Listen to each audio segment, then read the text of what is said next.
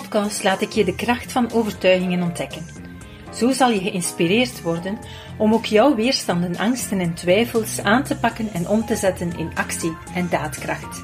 Ik ben Iris Willems en ik heet je van harte welkom bij de Kracht van Overtuigingen podcast.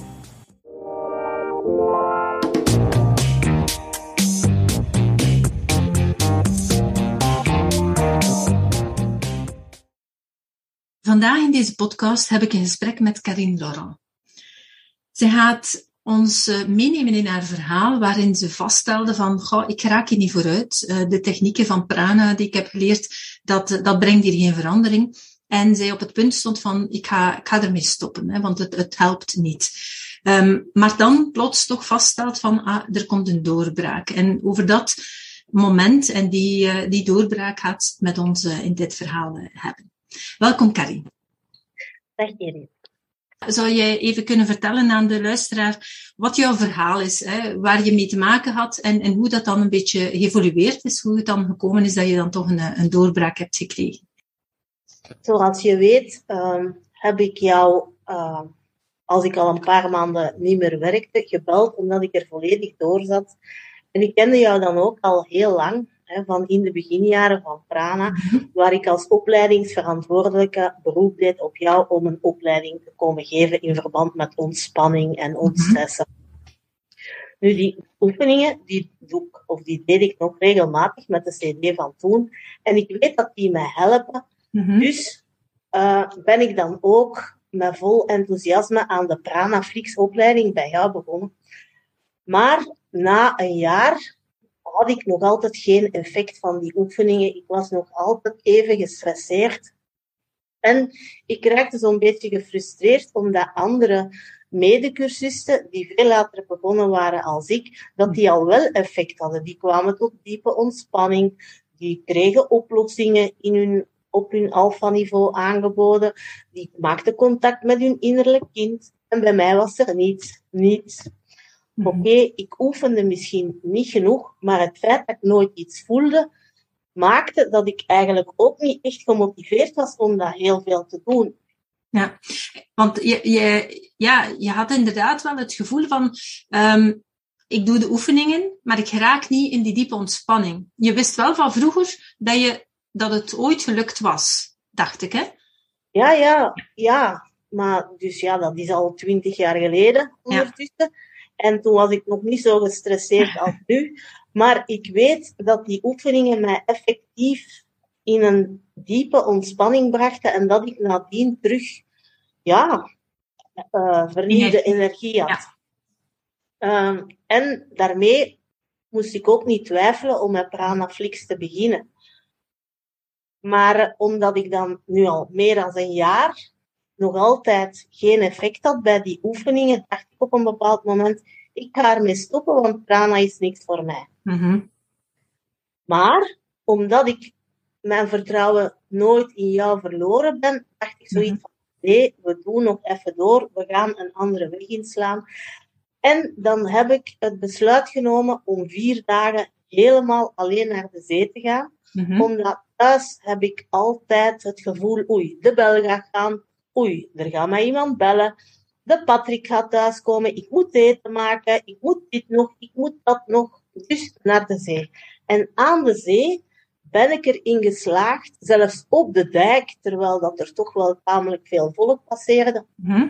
om tot in diepe ontspanning te komen, de energie douche van het licht in hm. mij te laten komen en zelfs contact te maken met mijn innerlijk kind, waardoor ik zelfs aan het huilen raak. Ja. En, en um, wat was dan uiteindelijk het verschil? Want uiteindelijk, als je aan de zee was, waar je zegt zelf van, er waren nogthans mensen rondom jou enzovoort. Um, had je daar dan niet het idee van, oeh, de mensen rondom mij, wat gaan die zeggen, wat gaan die denken? Daar had je dan geen last van? Nee, daar had ik geen last van. Ik ben uh, thuis, ja, ik verwacht altijd dat er van alles gaat mislopen, terwijl dat, dat, ik aan die oefening ga beginnen. Ja. Dus ik, ik zit altijd met, ja, met doem-scenario's. Ja, je hebt ook een enorm groot plichtsbesef, hè? Van altijd voor iedereen te willen zorgen en voor iedereen te moeten ja, zorgen dat alles perfect is. En je bent ook redelijk perfectionistisch. Um, dus dat zijn inderdaad de elementen die jou weer hielden om effectief aan die oefening goed te beginnen. Allee, je begon er wel aan, maar om je echt te laten gaan. Hè. Dus je had echt die weerstand, mentaal, die dan jou elke keer al die stemmetjes in je hoofd, die van alles en nog wat kwamen roepen en kwamen zeggen van het gaat niet lukken, het zal niet gaan, je zult wel weer gestoord worden enzovoort dan. Ja. ja, maar dus ook het feit dat ik uh, dikwijls niet tot die ontspanningsoefening kwam, omdat ik dacht van, nee, ik zal maar eerst eten maken, of ik zal maar eerst dit, of mm. Dacht nooit aan mezelf, want ik dacht dan, ja, Patrick gaat thuiskomen, dus ik moet zien dat er eten is. Ja. Of, en aan de zee was er totaal niks, daar was ja. alleen ik. Oké, okay, dat is heel goed. Dat, dat besluiten was waarschijnlijk ook niet zo simpel, want als je dan normaal gezien in jouw hoofd altijd hebt van ik moet voor iedereen er zijn en voor iedereen zorgen, dan is dat toch ook al een, een belangrijke stap geweest dat je voor jezelf toen gezegd hebt van voort, hè, ik ben hier weg, ik ga een keer vier dagen voor mezelf zorgen en, uh, en alleen op mezelf gaan, uh, ja, naar de zee gaan. Hoe, hoe ben je daartoe gekomen? Heb je daar veel weerstand voor gehad? Of was dat echt van, het kan niet anders, ik moet hier nu weg? Ja, ik wou Allee, ik, ik ben een doorzetter en ik wou niet dat dat jaar voor niks geweest was. Allee, mm -hmm. Het zal altijd wel iets gedaan hebben, daar niks van. Maar ik wou en ik zou zorgen dat die oefeningen bij mij ook effect hebben, mm. hadden. Omdat het kan niet zijn dat dat bij iedereen werkt en bij mij niet. Mm -hmm. Maar de, de context was er nooit bij mij. -hmm. En mijn man, Patrick, die zat er niet mee in dat ik vier dagen alleen naar de zee ging die dacht bij zichzelf, oh, als ik maar niet moet meegaan, want die gaat niet graag naar de zee. en die dacht waarschijnlijk ook bij zichzelf, dan is dat stresskonijn hier even uit het huis. Dus even rust voor mij ook, dus geen probleem. Ik kreeg alleen het meeste weerstand van mijn moeder. Uh-huh. Omdat die zei, allee, ga jij uw, uw Patrick nu vier dagen voor zichzelf laten zorgen? Ik zeg, ja, dat is geen baby, hè. Ik zeg, ja. er zit nog, ik weet niet wat in een diepvries, dus dat komt allemaal in orde. En ik ben toch heel blij dat ik dat gedaan heb, want misschien als er toen geen doorbraak was geweest, want ondertussen zijn we nu toch bijna drie maanden verder, mhm. misschien had ik dan toch gestopt. Ja, en nu voel je wel van nu ben je op het goede pad. Nu ben je aan het evolueren, stap per stap. Um, voel je nu wel van, oké, okay, die oefeningen die werken terug. Ik kan geleidelijk aan mijn energie beginnen opbouwen. Um, is dat wat je ervaart of, of wat ervaar je precies?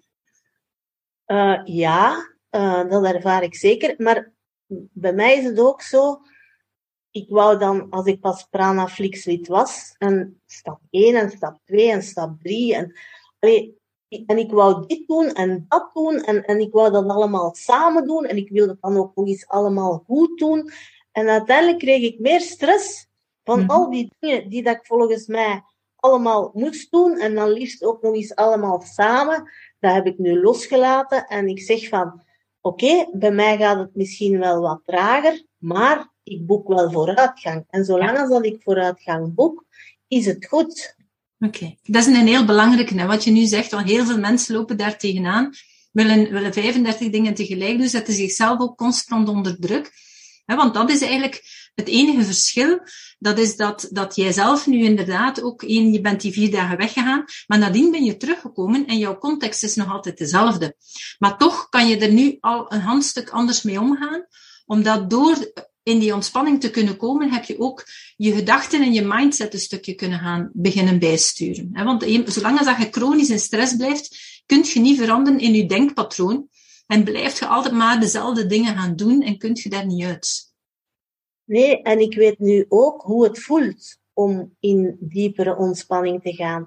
En wat dat het met u doet. Ja. Want zolang als dat je die ontspanningsoefening doet, omdat je ze moet doen, omdat je Pramaflix-lid bent. Mm. En omdat je die oefeningen moet doen om je stress te doen zakken. Maar zolang als dat je die oefeningen doet en bezig bent met geluiden dat zich kunnen voordoen of uh, taken die dat je nog moet doen, je moet je echt overgeven aan de oefening. Maar het is een bepaald gevoel dat je daarbij krijgt. Allee, ik kan het moeilijk uitleggen, maar mijn boodschap is vooral van blijf volhouden, want iedereen kan het. Ja, Oké. Je hebt dan ook nog, uh, ja, je spreekt ook regelmatig over die stemmetjes, hè? dus allee, stemmetjes, de gedachten die we allemaal hebben van uh, het gaat niet lukken, er gaat iemand komen, uh, het gaat te lang duren, voel ik nu wel wat ik moet voelen, is dat nu wel het resultaat dat ik moet gaan hebben, werkt dat nu wel bij mij? Dat zijn eigenlijk allemaal ja, gedachten die heel veel mensen hebben. Um, had jij, jij had die duidelijk ook. Um, wij leren onder andere ook die overtuigingen te veranderen. Hè? Hoe, hoe zat dat in het begin bij jou, of hoe zat dat eigenlijk aan dat eerste jaar bij jou, in het kader van die overtuigingen? Ook, ik kan me voorstellen dat dat ook moeilijk was om die te veranderen, dat je daar eigenlijk ook geen evolutie in vond en dat je dacht van, dat werkt hier niet. Nee, uh, nu, ik sta nog altijd niet heel ver met overtuigingen. Uh, maar ik ben nu al blij met die ontspanningen en met de contacten maken met uw innerlijk kind en zo. Mm Dus die overtuigingen, uh, ik probeer daaraan te werken, maar ik heb nu met jou nog mm -hmm. onlangs eens geoefend met een aantal overtuigingen. En nu weet ik wat ik wel of niet moet voelen. Allee, zolang... Soms heb ik zo'n overtuiging dat ik zeg van, hm, ik voel niks. Tja, zal geen goeie zijn, hè? Wacht, zal eens een ander proberen. Oké, okay, een ander. Ja, dat, dat doet ook niks. Tja, die overtuigingen. Maar dus nu, met het samen te doen met jou, uh, weet ik dat al die gedachten, dat dat ook weerstand is. En dat het dus wel degelijk een overtuiging is die dat ik moet blijven herhalen, totdat ik mij enkel op die overtuiging nog kan focussen. Dus dat er geen gedachten niet meer doorkomen van andere dingen. Het zij wat ik nog moet doen. Het zij, want het is niks voor mij. Uh, allee. Ja. Dus ik, ik weet nu wat ik moet voelen en wat weerstand is. En zolang als dat die er zijn, dat ik het moet blijven herhalen, ook al duurt het langer en één keer enkel de overtuiging nog in mijn hoofd speelt, dan heb ik ze vast. Ja, en dan voel je ook wel verandering. Hè? Dan, dan heb je meestal ook wel het gevoel van, ik word rustiger, er gaat een stukje, bij sommige mensen is dat kan dat zijn een pijn die opkomt, of, een, of hartkloppingen, of, of hoofdpijn. Of, allee, er kan van alles, nagelang bij, van persoon tot persoon en welke overtuiging dat is, kan je andere dingen voelen. Sommige mensen voelen niets fysiek, maar hebben inderdaad alleen maar gedachten die chaotisch in hun hoofd komen. Maar al die kleine, al die signalen zijn eigenlijk een teken van er gebeurt iets. Er is echt wel weerstand uh, aan de gang die, die eigenlijk opkomt. En je onderbewustzijn is, is heel krachtig en wil je eigenlijk constant houden in wat dat je, waar dat je in zat. En wil niet naar die verandering, naar die, wil niet door die weerstand. Dus daarom krijg je eigenlijk allerlei gedachten en ook gevoelens, waardoor dat je geneigd bent om te zeggen, het is niets voor mij, dat werkt niet, ik ga ermee stoppen, ik zal het wel een andere keer doen, ik heb nu geen tijd. Al die, die excuses die we verzinnen, dat is niet bij jou alleen, dat is eigenlijk hè, typisch voor iedereen. Um, en daar laten we ons aan vangen. We denken altijd van, oké, ziet het wel, um, ja, ik ga het wel een keer doen. En dan weet ik al, oké, eigenlijk is er iets aan de hand, maar net op dat moment dat je juist in de doorbraak komt, haken mensen af. En dat is jammer. En daarom dat het dan inderdaad interessant is om dat een aantal keer ook uh, ja, in, in een begeleiding te gaan oefenen. Omdat je dan door die weerstand heen gaat en dan voelt van, ah ja, zo werkt het. En dan pas kom je er eigenlijk, uh, kan je er zelf verder mee aan de slag. Hè? Ja. ja. Of we hebben ook al eens gehad in een sessie van als het mij emotioneel mm -hmm. aangreep, ja. dat ik erdoor begon te wenen, dan betekent het ook dat de overtuiging begint vat te krijgen. Ja, klopt. Ja, als het een emotie raakt. En het is niet altijd dat het een emotie hoeft te raken. Het is een beetje afhankelijk van welk uh, onderwerp en hoe zwaar beladen dat is. Um, maar het is inderdaad wel vaak zo. Het kan, kan emotie zijn van verdriet, het kan ook opluchting zijn, het kan ook kwaadheid zijn. Het kan eigenlijk een beetje van alles zijn, hè? Maar, uh, maar ja, verandering. En dan uiteindelijk moet het komen tot een gevoel van rust, stilte, ja, ontspanning. Ja. ja. Oké. Okay. Dankjewel om jouw verhaal te delen. Is er iets wat je nog zou willen toevoegen? Iets wat je nog aan de luisteraar zou willen meedelen? Waarvan dat jij denkt van oké, dat, dat, dat hoop ik dat ze er alleszins uit weerhouden hebben uit dit gesprek. Um, ja, de mensen die dat pas beginnen, het is heel veel. En als je bent zoals ik, dan wil je van alles tegelijk doen. Uh, en dit en geen. En, en, en daardoor is het zoveel dat je eigenlijk nergens toe komt. Dus begin in het begin echt met enkel de ontspanningsoefeningen. Laat de rest voor wat het is, tenzij dat je het wel kan. Maar beetje bij beetje, elk stapje telt. En hoe klein het stapje ook is, het is beter als geen stap. Dus misschien doe jij er een jaar over, misschien nog langer, maar doe voort, want het loont echt de moeite. Ja, oké, dankjewel. Ik hoop inderdaad dat uh, veel luisteraars terug weer geïnspireerd zijn en de moed hebben gekregen na jouw verhaal om te zeggen van ja, ik herken mij erin. Uh, ik ben ook al lang op de sukkel en uh, het lijkt dat ik niet vooruit geraak. Hè. Dus pak het aan, ga ermee van start, doe de oefeningen. Um, en dan zal je merken van, ja, beetje bij beetje kom je vooruit. En eenmaal dat de bal aan het rollen is, dan gaat hij sneller gaan rollen. Hè. Dat is eigenlijk altijd zo. Uh, dat is even goed in de negatieve zin zo. En mensen die soms uh, beginnen met allerlei kwaaltjes te maken te hebben, vaak gaat het van kwaad naar erger. Het wordt altijd maar erger en erger in de negatieve zin. Maar dat geldt even goed in de positieve zin. Eenmaal dat de bal aan het rollen is om vooruit te komen en weer beter te worden, dan gaat hij ook sneller en sneller in de positieve zin. Dat geldt in de twee richtingen.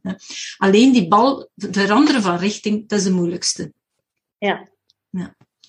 Goed, dankjewel Karin voor jouw bijdrage, jouw inspiratie en uh, de tijd die je vrijmaakte.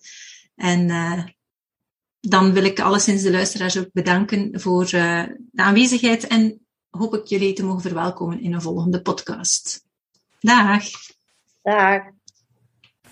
Super tof dat je hebt geluisterd naar de Prana Mental Excellence podcast. Ik hoop dat je het waardevol vond en dat je er inzichten uit hebt kunnen halen voor jezelf en voor je eigen business. Vond je het een waardevolle podcast, dan zouden we het heel erg waarderen als je dit zou willen delen. Enerzijds door dit te delen via je eigen Instagram of LinkedIn. Maar wat we nog meer zouden waarderen als je tijd en moeite zou willen nemen om ons een review achter te laten. Werk je met een Apple-telefoon, dan kan je dat doen binnen je eigen podcast-app door daar een review te geven. Geef ons een x aantal sterren met daarbij een korte motivatie wat je van onze podcast vindt. En werk je met een Android-telefoon, dan zie je dat de meeste apps geen review-mogelijkheid hebben. Wat we dan heel erg zouden waarderen, is als je op Google Prana Mental Excellence zou willen intypen en vervolgens via de Google Review-sectie iets zou willen vertellen over Prana, wat je van ons vindt en wat je aan onze podcast hebt gehad. Alvast heel erg bedankt.